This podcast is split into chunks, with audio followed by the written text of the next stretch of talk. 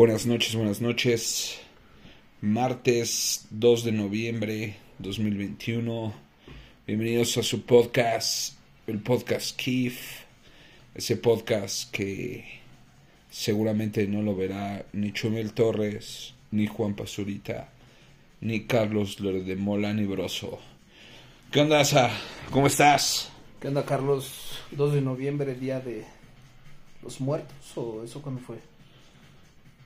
Eh, Día de los Muertos, no. Me Es parece el- que el 31 vienen las mascotas, el primero los niños.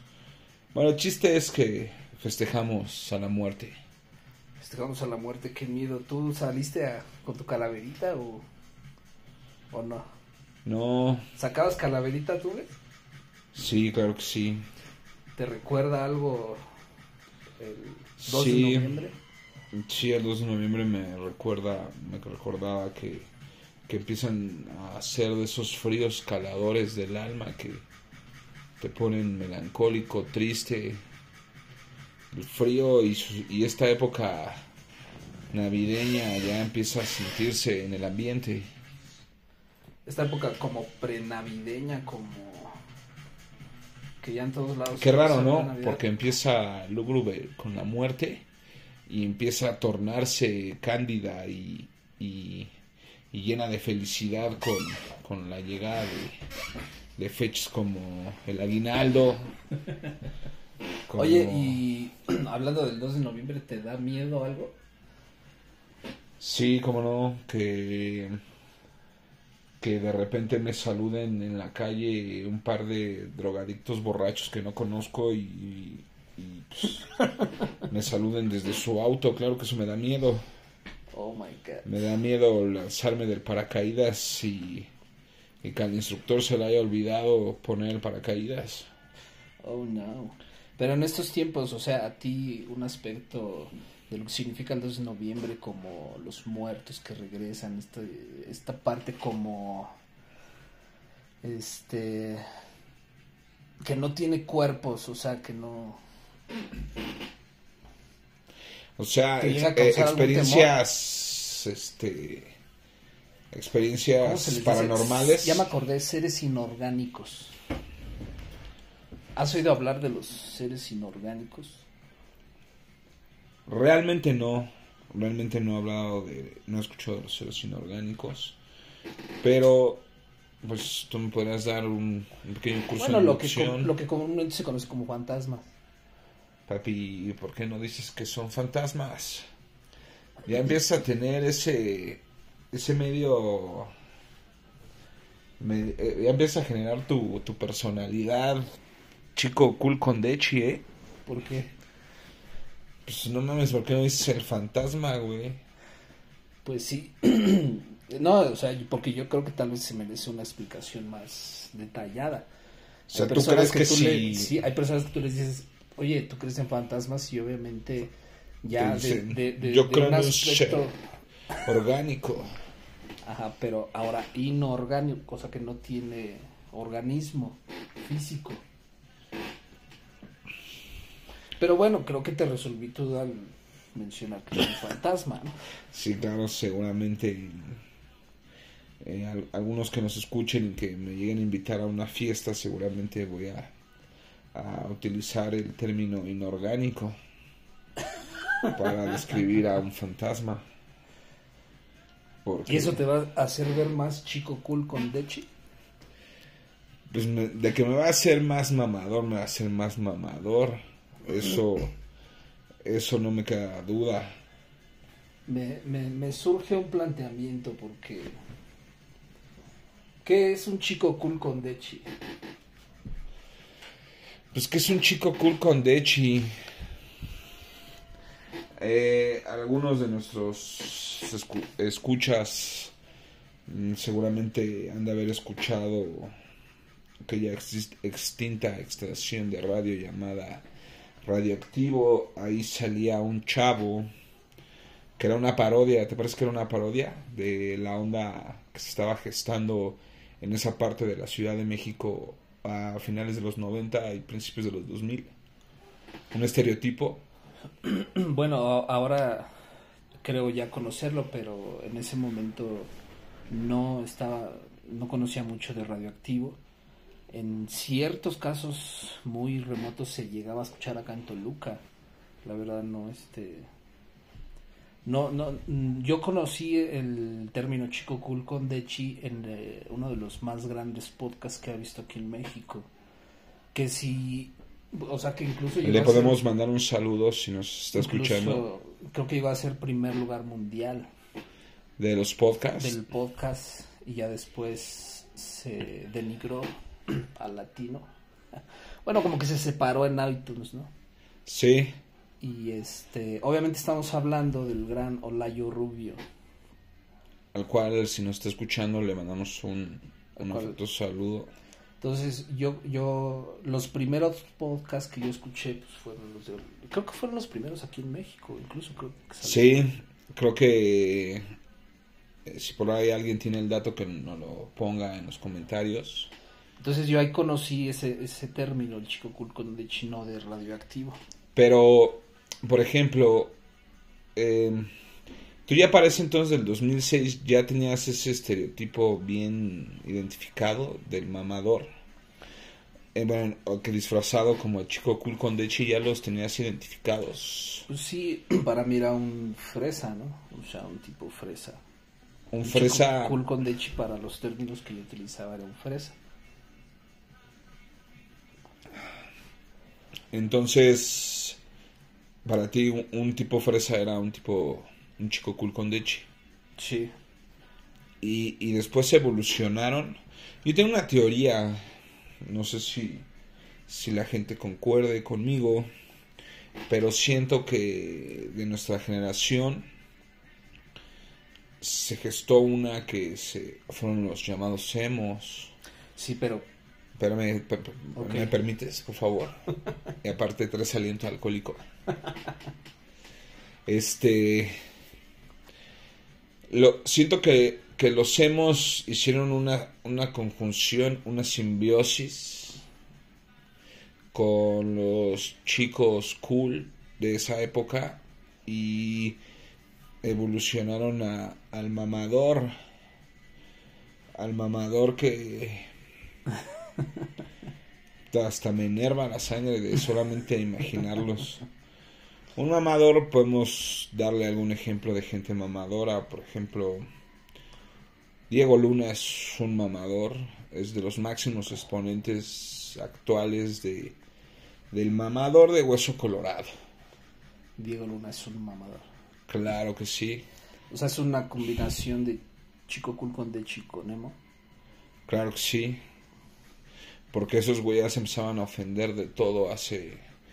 Güey, o sea, por eso los querían golpear en las plazas públicas del interior de la República y en el Monumento de la Revolución. Y sí, incluso en Querétaro mataron a uno, ¿no? San Juan del Río. Mm, creo que ese dato fue falso. No queremos dar datos falsos en este podcast, entonces le podemos decir que hay una leyenda urbana de la muerte de un bueno, sí, la información eh, siempre es muy eh, variable, pero pues el video creo que sí salió y se veía cuando le pegaban al chavo, ¿no? Pero creo que ese video era de una ejecución en algún país de, de allá de, Medio Oriente, creo. Pero bueno, nos podrán corroborar ese dato. Bueno, hay una leyenda urbana que pues, en una de esas marchas pues, hubo un homicidio un homicidio de odio si fuera en esta época, ¿no? Lo que, lo que me lleva a, a, describir a uno de los máximos exponentes de, del mamadorismo como, como Diego Luna, basta que le echen un ojo a sus redes sociales para que se den cuenta cómo empieza esa, esa faceta de para empezar, qué, qué, mala onda, ¿no? De, Diego Luna porque pues, salió de Televisa, ¿no? Y luego salir y, estar en contra de ellos y luego apoyar cuando el actual presidente estaba en, en campaña y, y luego este tirarle a morir ya cuando logró ser el presidente y hablar de temas de los cuales él desconoce al 100%, pues creo que engloba muy bien al, al mamador, ¿no? O sea, el, el- la, forma de actuar el- es lo que lo convierte en un mamador, ¿no? Claro, Ahora, este planteamiento, por ejemplo, acerca de la información que podemos llegar a tener de sus redes, yo creo que se tiene que analizar desde un aspecto muy, muy este objetivo, porque por ejemplo la información que se maneja en cuanto a la información que que hay de, de sus redes sociales. sus redes sociales ahorita tienen una tendencia, ¿no? Claro, porque mira, hay, hay otro punto para que puedas ser un mamador en, en potencia que tiene que, que curiosamente eh, tienes que ser, y, lo platicábamos la semana pasada off the record, o sea, como, como una plática, una sobremesa, que pues Diego Luna tiene también puntos a su favor que lo ayudan a extender su imperio de mamadores, que es que es una persona blanca, que su familia, si bien no es de las más adineradas de México, tienen un cierto estatus que seguramente lo catapultó a donde está hoy, más su trabajo, más bla bla bla, más sus apariciones en Hollywood de muy poco tiempo, más bla bla bla. Y me dirán, pinche resentido, hate. Bueno, ese es mi punto de vista, ¿no? Sí, porque o sea, una cosa es Sí, porque, a- ajá, porque, bueno, de- no hay que desviarnos del tema. Lo que, lo que le ayudó a Diego Luna, que pues aparte de, digo, de, de ser de una familia que tenía cierta posición, de ser una persona blanca, con un estatus social, pues, privilegiado, ¿no? y, pa- y participar en, en una de las películas que marcó una generación de adolescentes en México, pues yo creo que le, le permite dar sus puntos de vista sin saber muy bien de qué se está hablando. Es también una onda medio, medio racial porque, por ejemplo, yo he visto a, a personas como Carlos Vallarta dar una opinión y en las redes sociales lo tunden negativamente y positivamente como a Diego Luna. Pero entonces hace más resonancia porque pues Carlos Vallarta es un tipo que ha venido de pues labrando como su, su camino a base de no, sé si hacer reír a la gente sea un gran talento. también sale de Televisa. O Y- creo que trabajaba en Televisa. Sí. Lo que pasa es que pues yo creo que a, a mucha gente cuando lo habla alguien de color o alguien que no tiene la misma capacidad económica de otra persona, la gente suele suele este suele tirar por la basura sus opiniones. Y, y eso Pues sí, es real. es real. Porque, por ejemplo, si lo dice Diego Luna, hay que hacer conciencia social. Si lo dice Carlos Vallarta, es un resentido. Si yo hago una crítica desde mi posición a Diego, Lin- a Diego Luna, soy un hater. Si lo hago a su nivel, es que no concuerdo con él. O sea, las explicaciones a, a defender la opinión de ciertas personas es, es clasista y es Sí, o sea, acusadora. tener cierto acceso a cierto tipo de información te hace una tendencia. Y eso es a lo que voy. O sea, por ejemplo, la información casi siempre tiende a lo que se está planteando en la actualidad. Y, lo, y, y la mayoría de la información que se maneja ahorita, o si tú lo analizas, la mayoría de la, de la información es para distraer. Es un tipo de distracción. O sea, el, el que nosotros analicemos, por ejemplo, las redes de Diego Luna, es, es un tipo de distracción a la información verídica, a lo que se está viviendo en la realidad.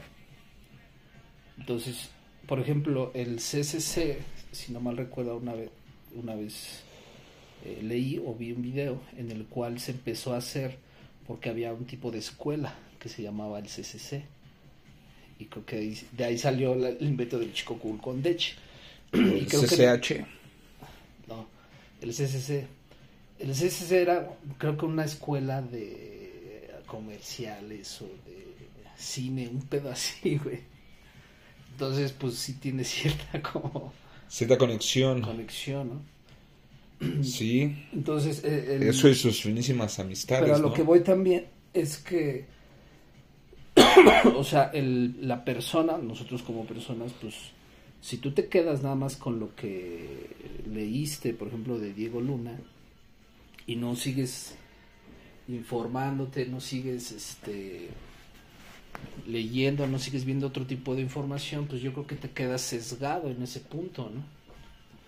Porque, por ejemplo, en la actualidad, por ejemplo, Diego Luna defiende el movimiento LGBTQ, pero dentro de su aspecto en el cambio del lenguaje, o de lo mal llamado lenguaje inclusivo, ¿no? Inclusivo, incluyente. Porque en realidad, pues el lenguaje ya es incluyente, ya es inclusivo. Y el tú, al ser mamador, y hablar ya como hablan este tipo eh, estas personas yo no digo que esté mal sino que se está haciendo uso de un tipo de información sesgada para impactar en la sociedad sí claro es como una especie de de distracción de distractor social porque ahora estamos más al pendiente de, de las redes sociales que, que hace 15, 20 años, hace 10. Estábamos al pendiente, pero no tan, no tan inmiscuidos en, en, en lo que hace o deja de hacer la gente por redes sociales. Entonces, pues yo, eh, Carlos Vallarta llegaba a un punto donde él habla de un personaje eh, caricaturesco, pintoresco, vomitivo, para unos un genio, para otros un, una mufa, para otros eh, de las mejores cosas que le puede haber pasado a la televisión, para otros es un ser sumamente asqueroso, primitivo, que es Roberto Gómez Bolaños. Chespirito. Carlos Vallarta decía que, que él se, que Chespirito era un, un mal comediante. No, creo que él dijo que el, el Chespirito fue lo peor que le pudo pasar en la, a la comedia, a la comedia mexicana. A la comedia mexicana. Entonces... ¿Tú qué sientes de ese tipo de expresiones? Pues cuando lo ves de, de la boca de un emisor como Carlos Vallarta, que se ve que en su comedia es muy frontal. ¿Has tenido la oportunidad de ver algunos... Eh, ¿De Carlos Vallarta? Ajá. Sí. Me parece que su comedia, a diferencia de otros comediantes, toca fibras sociales que son muy verdaderas en aplicada a lo que comúnmente vive el mexicano. Digo, si ya se metió con la Virgen de Guadalupe.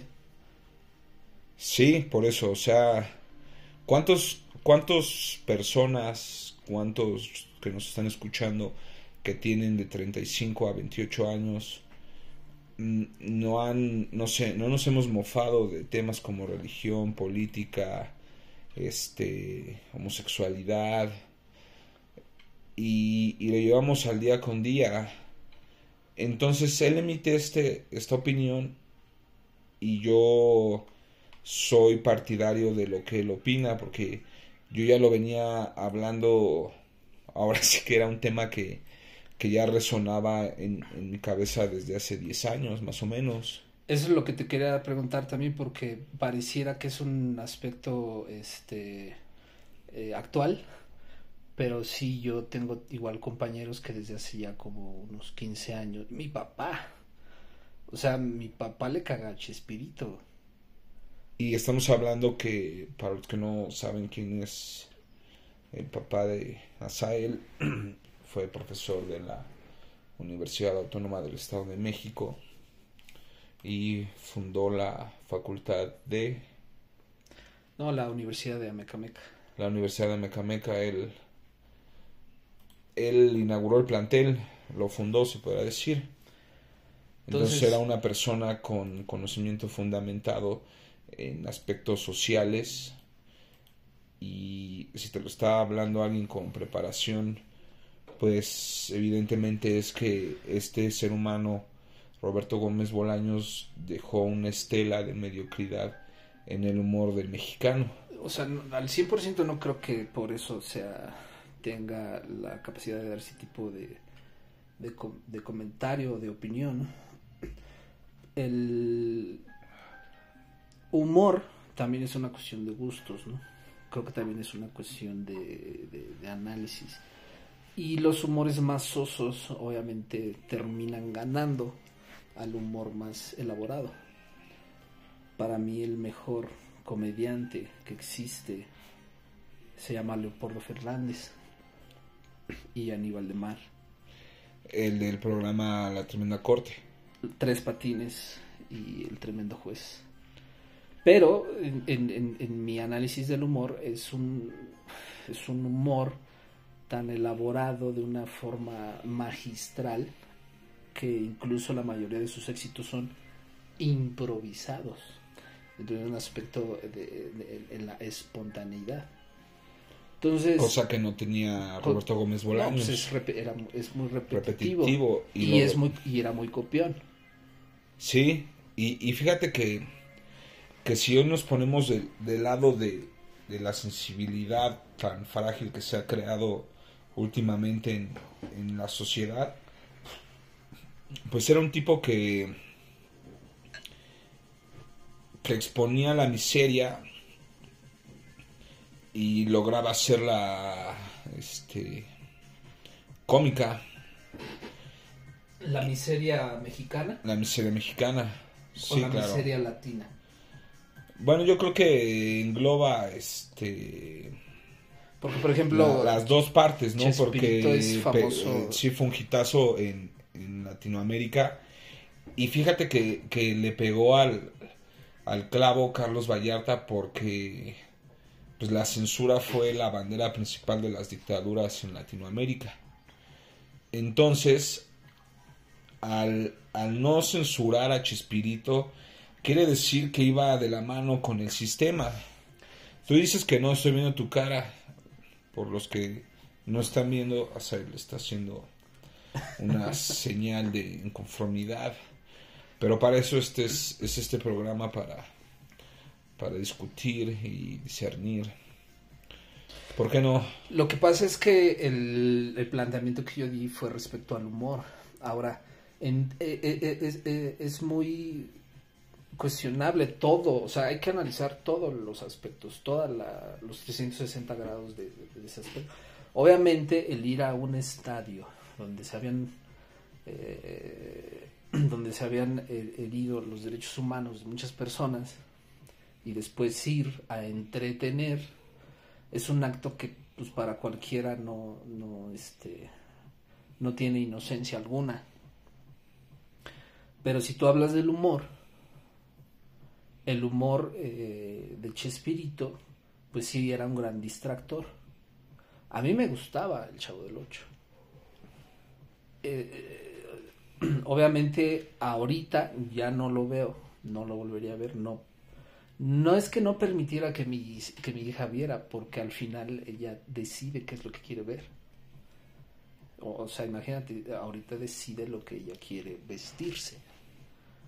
Entonces, si yo prohíbo algo, obviamente. Sí, se va a hacer objeto de deseo. No es, no es este, esa no es la intención. No, y se vuelve objeto de deseo. Entonces, lo que hicieron ellos también, pues entonces se tiene que cuestionar, porque si sabían de ese tipo de actos y conscientemente los, lo hicieron, de ir a dar ese tipo de entretenimiento, pues sí, pues ahorita no los puedes juzgar. Claro. Porque eran otros tiempos. Pero, ya se abre más la perspectiva y ya... Y yo, yo creo que no hizo tanto ruido porque ya dentro del, del pensamiento cultural mexicano, se sabe que Cricri es más grande que Chespirito. Sí, obviamente se abre una brecha de si ponemos nombres. Porque, por ejemplo, a. Cricri, a lo, lo censuraron en, en- en la radio y en Televisa por ser izquierdoso. Por ser de una corriente. Por ser de una corriente cul- diferente. este, política de izquierda. Exactamente. Entonces, si tú escuchas a Cricri, sus cuentos, todas sus canciones tienen una tendencia al cuestionamiento, al razonamiento. O sea, Cricri te hablaba de cuestiones más enigmáticas, por ejemplo, al decirte que cuando Cricri llegaba a una ciudad, se tenía que cuidar porque ahí le quitaban los calcetines sin quitarle los zapatos. Un niño Como Chava Flores, más o menos. un niño, obviamente, ese tipo de, de- de cuentos abre más su mente, abre más su perspectiva. Y al, ana- al poder analizar, oye, imagínate qué increíble puede ser que te quiten los calcetines sin quitarte los zapatos.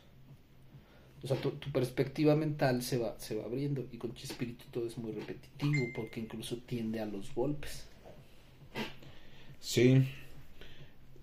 A una violencia un poco más este fuerte y que, inclu- que incluso pues se normalizaba en esos tiempos, ¿no? O sea, el pegarle a los niños.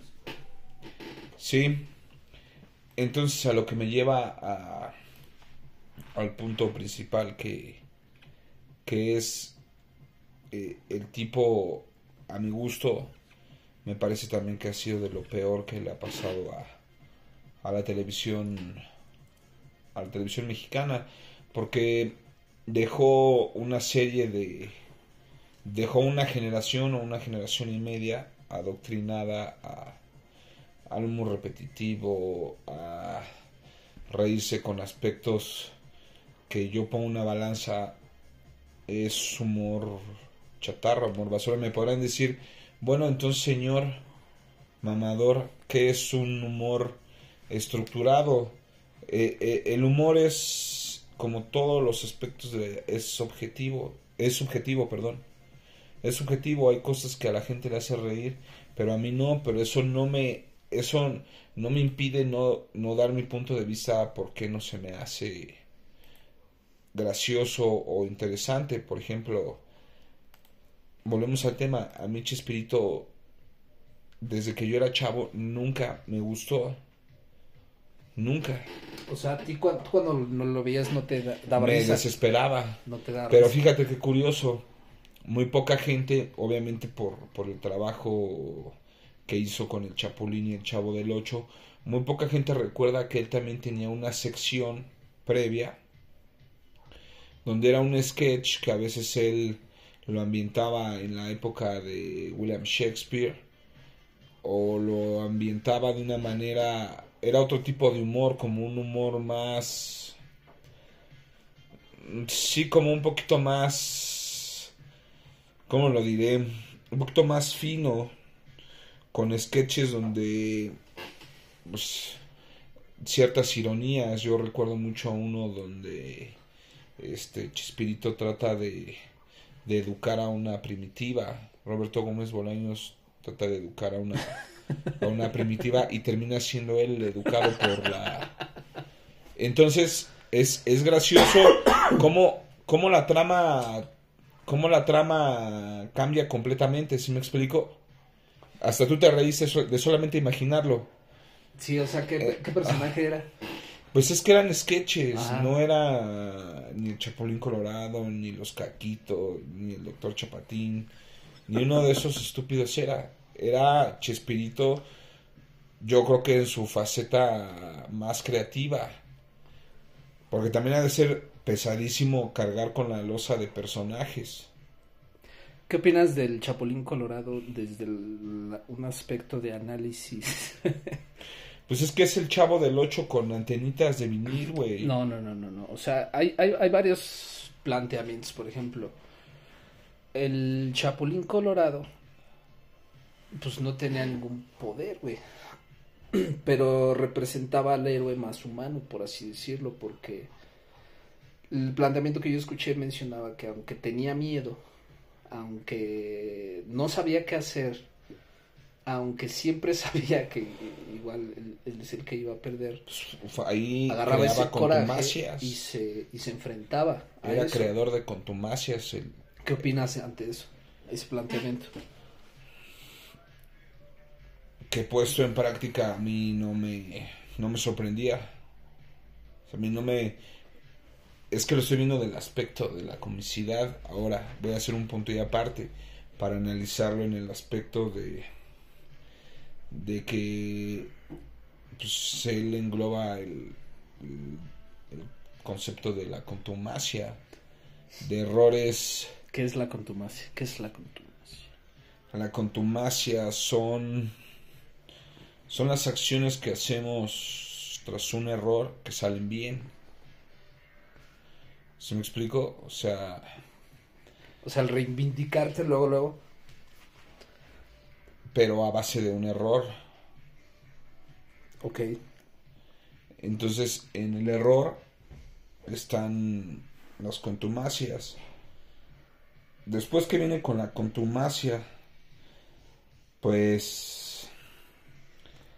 el, el factor Chapulín Colorado, que era este, pues salir bien librado de situaciones que él sabía que iba a salir mal librado.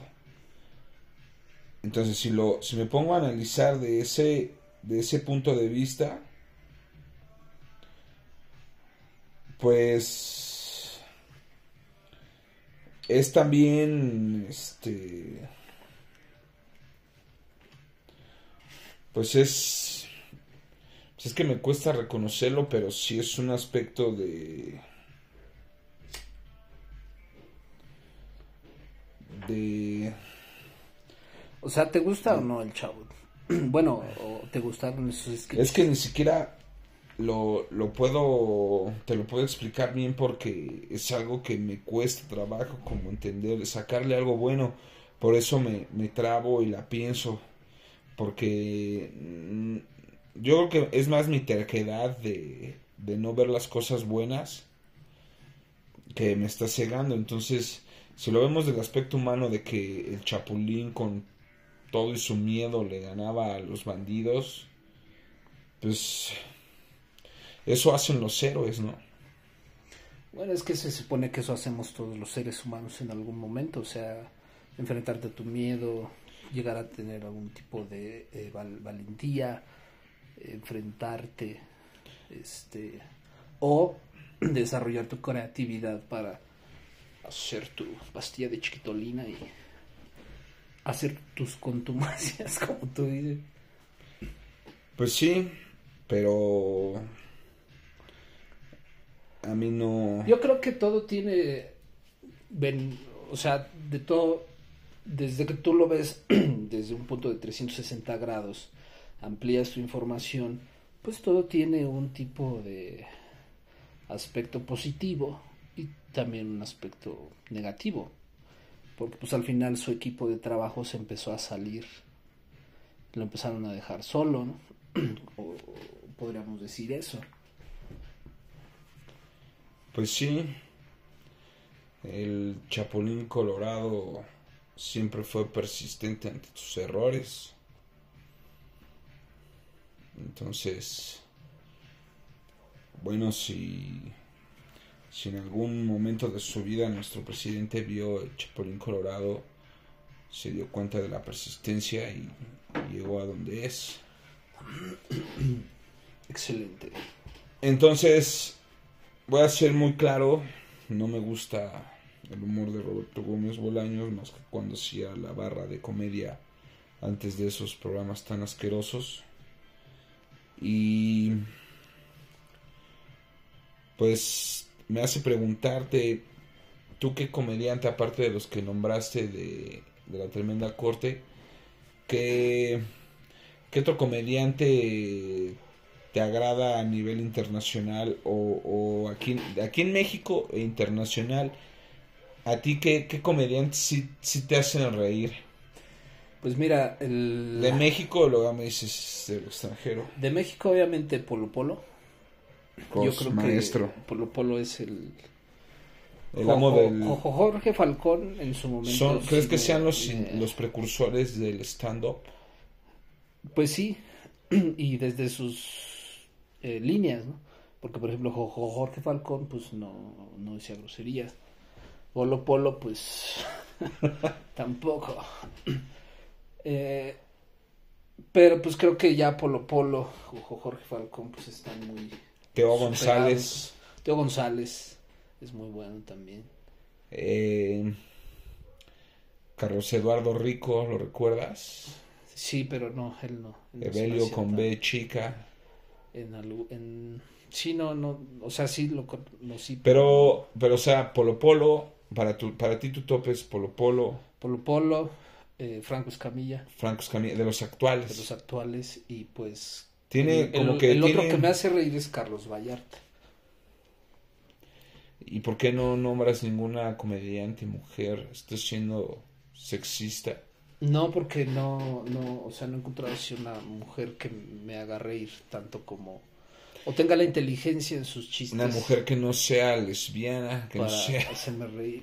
que y no dentro sea del ámbito internacional, yo creo que el, como dijera el Robert Martínez, The Very Best of Ever, o no sé qué. El mejor de todos los tiempos, pues Dave Chappelle. Mi amigo, Dave Chappelle, pues para los que no lo conocen, eh, tiene algunos eh, stand-ups en Netflix, los cuales ampliamente recomendables. Y maneja un humor verde, ¿no? El humor verde, pues es el humor crudo, el humor este, sarcástico, el humor inteligente, por de alguna forma así decirlo. pero ¿hasta qué punto Y el lo consideras tú como, como un humor inteligente? Porque hay que, si, si lo vemos de ese punto, tenemos que tener un cierto de humor para agarrarle la onda a sus chistes, ¿no? Sí, porque, o sea, so- son, lle- llegan a ser cuestiones cotidianas, personales, que eh, en, en ciertos aspectos detonan un... O sea, por ejemplo, cuando tú ves a una persona que se cae, la mayoría de las personas inconscientemente es reír. Pues... Aunque sea muy crudo, aunque sea muy este, violento, de alguna forma hay ciertos aspectos que en el cerebro le causan risa y eso es animal. O sea, eso lo traemos. Si tú te alejas de eso, obviamente, pues te estás mintiendo porque ahora si tú lo logras hacer eh, comedia, Que suene chistoso. que suene chistoso, tiene que tener este planteamiento para que se maneje este tipo de humor. Obviamente es, es, es muy, es muy difícil para muchas personas, yo creo, entender esto. ¿Por qué? Porque el tipo de información que les ha llegado de alguna u otra forma fomenta una irrealidad. Porque en la vida, obviamente, siempre nada es blanco ni negro, o sea, todo es gris. Entonces, este tipo de humor lo mane- Y hay otra persona que maneja un tipo de humor más negro, que se llama Anthony Jeselnik. Yo creo que eh, extranjeros ellos dos. Y hay otro, eh, hay un, hay un chino, pero no recuerdo su nombre, de este chino que también se la mama. Y hay otros más comerciales como Kevin Hart. Y, y por ejemplo, Dave Chappelle sigue una línea. Una línea, este. Muy frontal. O si ha llegado a quedar bien con ciertas minorías. Bueno, de- Dave Chappelle hay que, para los que no conozcan a Dave Chappelle, él es negro. Entonces él, mucho de su comedia atis- ah, tiene una tendencia hacia el humor negro. Pero de, del, De la raza. de la raza, o sea, de cómo la policía se pasa de verga con ellos. Este, y también con temas sociales un poco más este, delicados, por así decirlo, como por ejemplo en esos tiempos, pues habla de los transgénero y hace bromas de los transgénero. él tiene, como menciona, pues amigos transgénero. Pero la, las personas que se manejan en redes y que se tienden a llamar feministas o defensoras del, de, de este movimiento, algunos chistes pues no lo entienden, no les parecen, ¿entiendes? Causa mucho, mucha llaga. Causa mucha llaga. Entonces es impresionante porque Dave Chappelle eh, comenta, por ejemplo, en uno de sus de sus especiales que él llegó a sentirse como una puta en Comedy Central. Obviamente no lo dice así, yo te lo estoy expresando de esa forma, para que tú puedas verlo y tengas otra perspectiva, pero él te lo maneja con una historia de un libro que se llama Pimp, que es chulo. Sí. Eh, un, libro de la contracultura, este, y rechaza 50 millones de dólares de Comedy Central. Entonces, pues se queda sin trabajo. Pero para muchas personas en Estados Unidos se vuelve un héroe. Obviamente, pues cuesta muchísimo trabajo después sobresalir y de forma solitaria, pues es muy Y conseguir tus 50 y, y al final de, de esa historia consigue los 50 millones sin Comedy Central. No. No, ya no vuelve a trabajar para Comedy Central, sino que vuelve a Pero tú no crees que Netflix le, le ha de haber dado una buena lana por Obviamente, claro que sí. No sé si 50 millones de dólares. Pero fíjate que, que era... Eh, me, me, parece muy interesante su historia y, y con un, un, aprendizaje de fondo que finalmente él, él no se dejó aparentar, él no se dejó sorprender por, por lo brillante de la fama y el dinero y el poder que conlleva eso. Porque la mayoría tal vez en su, en su, en su posición hubiéramos cogido los 50 millones de dólares. A lo mejor, maybe no lo sé, pero cuando te pones a ver y estás tan acostumbrado a de cierta manera salir con un sueldo, no ves mal y pues, dices, puta. Yo creo que tampoco le ha de haber pesado tanto la decisión de de despreciar los 50 millones de dólares, ¿no? Pues imagínate.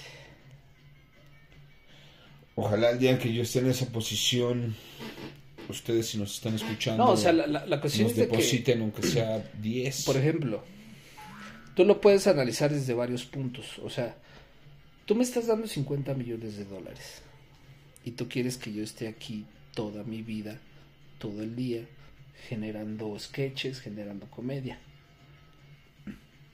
Entonces, no vas a tener vida, entonces, él lo plantea como que es, o, yo lo entiendo de esa forma como que es un tipo de prostitución.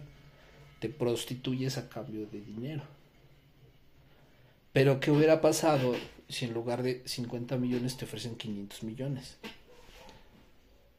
Pues Porque para pagar, fíjate, para pagarte 50 millones, ¿cuánto tienes que ganar? Tú como empresa. sí revaloras la marca.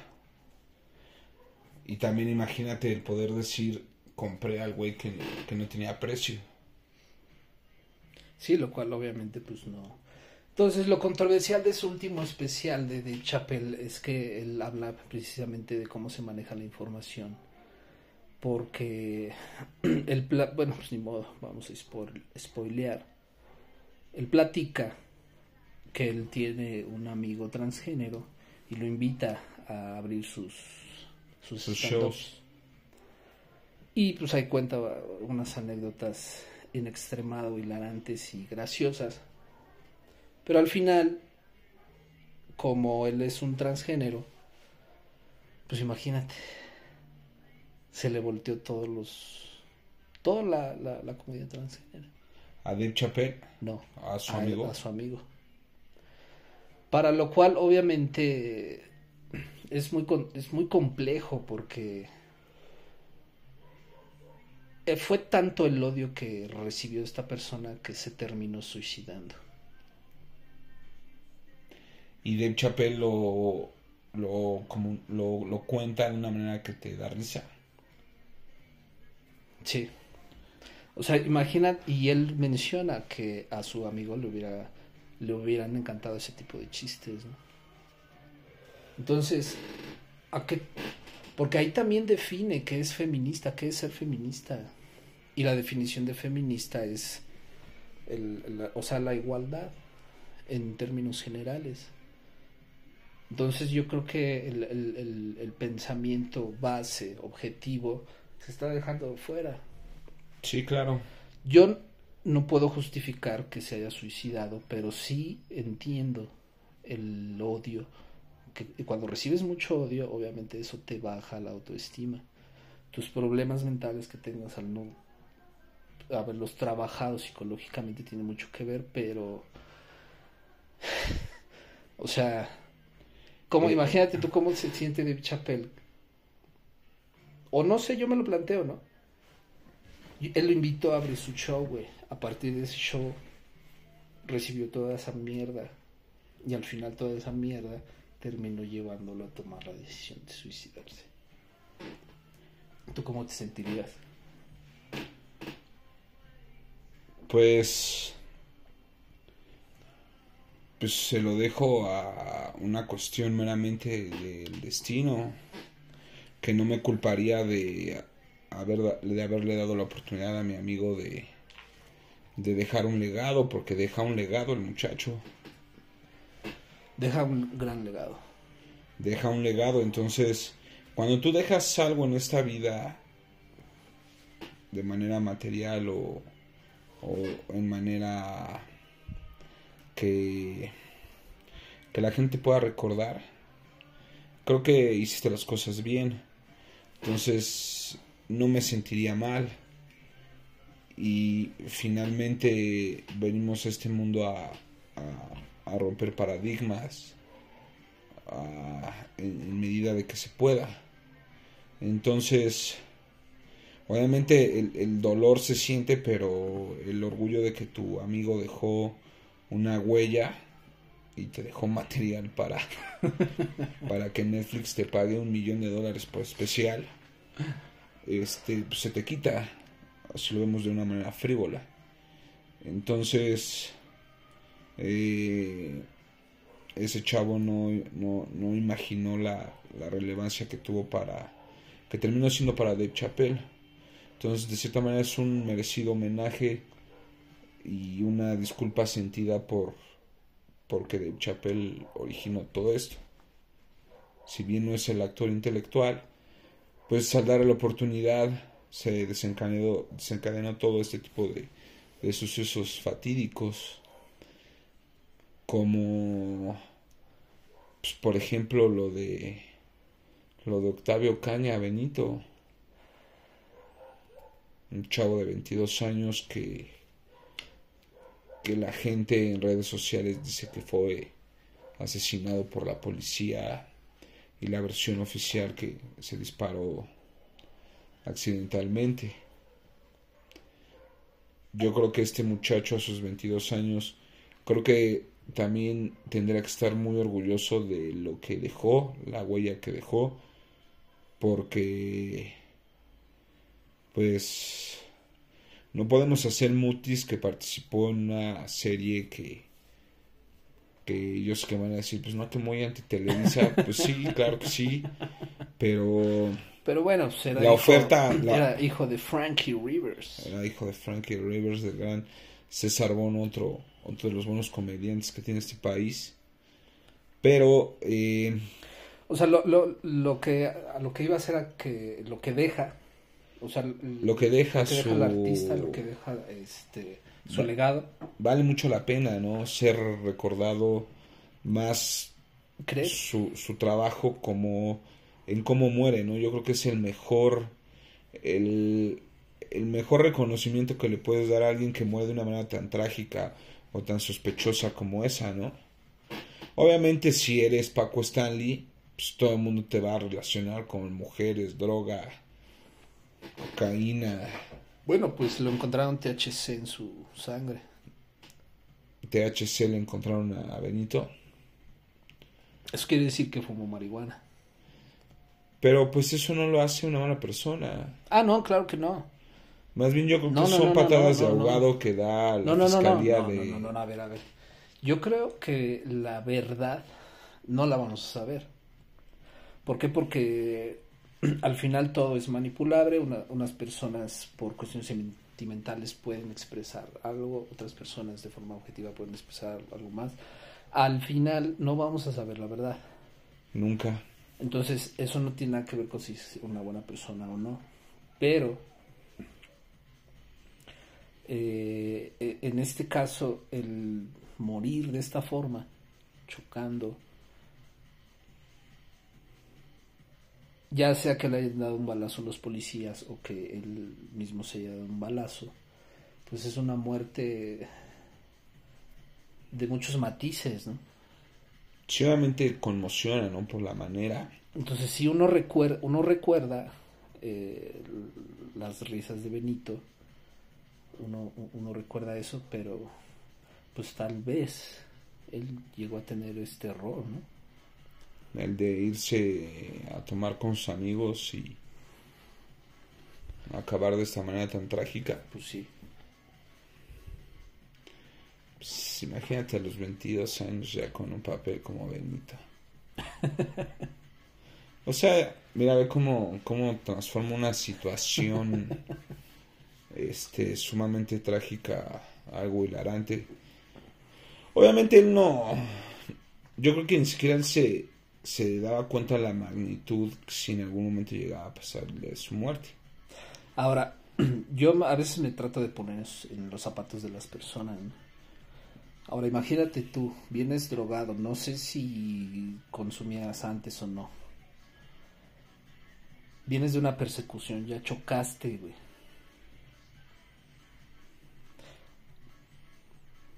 ¿Crees que por tu cabeza pueda pasar ya valió madre?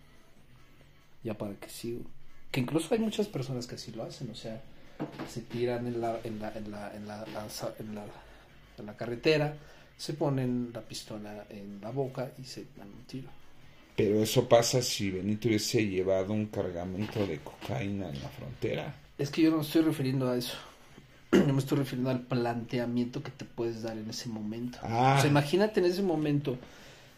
O sea, ¿qué, qué pasó por su cabeza? O sea, ¿qué pasaba en dado caso De que se haya dado el tiro, de que se haya dado el tiro? ¿no? pues seguramente de que iba a salir en la portada de la TV Notas, ¿no? De... No, creo que eso es lo último que pasa por tu cabeza. Bueno, tú que sabe, me estás ¿no? preguntando, O- quién estás sabe, sí. preguntando. O sea, yo creo que no hay peor primero muerto que salir en la TV Notas, güey.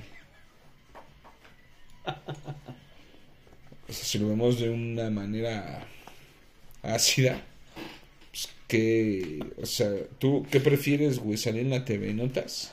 Que morir, sí. Con un artículo que diga que traías, este, cocaína y Eso ya después se puede. se puede... se puede este, investigar. Bueno, sí, y después puedes demandar a la TV Notas, pero... Pues yo creo que... Ahora iban dos personas con él. Ellas dos deben de saber la verdad. ¿Tú crees que ya les haya metido la, la Fiscalía del Estado de México que nunca se ha caracterizado por eso de, de haberles ya metido una terapia psicológica? Por eso te digo que nunca vamos a saber la verdad. Pero ellos Papi, la saben. papi, Ahora, en un evento traumático, claro que sí, obviamente la- los elementos institucionales tienen la capacidad de poder darte ese tipo de tratamiento para poder cambiar eh, las las versiones. versiones, las historias. Sí, claro que sí. Pues... Fíjate que... Que al ser un, un evento que, que te saca de contexto muchas cosas, pues te recuerda que que la vida hay que disfrutarla y que si podemos dejar un legado es lo padre. Te digo, el amigo de Dave Chappelle y, Octavio Caña Benito Rivers, pues seguramente pasarán a la memoria colectiva de la gente con una gran sonrisa. Independientemente de, de cómo mueren, ahí es cuando haces una buena labor, ¿si me explico? Así como Chespirito ha dejado buenos recuerdos en la, Qué buena pinche rematada me acabas de dar, cabrón. en la Pues te la voy a dar por buena. te la voy a dar por buena. Pero, o sea, yo Fíjate. nunca nadie en la vida va a decir, es que pinche Benito Rivers, güey. Pues pinche, ¿qué le, qué le puede refutar a Benito Rivers, güey? Si era un chavito que lo único que él pedía a gritos es no ser actor, güey. O sea, él, él decía que no quería ser actor. que no quería ser actor, pero fíjate qué, qué cagado, güey, cómo, cómo, cómo puedes contar ese tipo de situaciones, güey, en, en, en sobremesas. Ese chiste lo conté con mi suegra Ajá. y con sus hijas. Hay que aclarar que son muy, pues, muy serios y rieron que sea, estábamos hablando del tema y yo puse, pues qué mala onda, ¿no? O sea, lo único que el chavo pedía es no ser actor. Y se rieron porque obviamente en automático recuerdas al chavito diciendo yo no quiero ser actor. Entonces, eh, estén, estén próximo a, a que, a que nos acompañen por ahí a un show de stand-up con Asael va a ser mi representante. Acordamos 80-20 Papi, claro que no. Obviamente eso se habla off the record, record. pero públicamente son lo públicamente 60. lo digo, públicamente lo digo 80-20 para que si algún día llego a ser famoso este podcast esté grabado y sea un poco más fácil la impartición de, de justicia. Es una sorpresa que estamos preparando para todos ustedes y principalmente para Carlos Guerrero.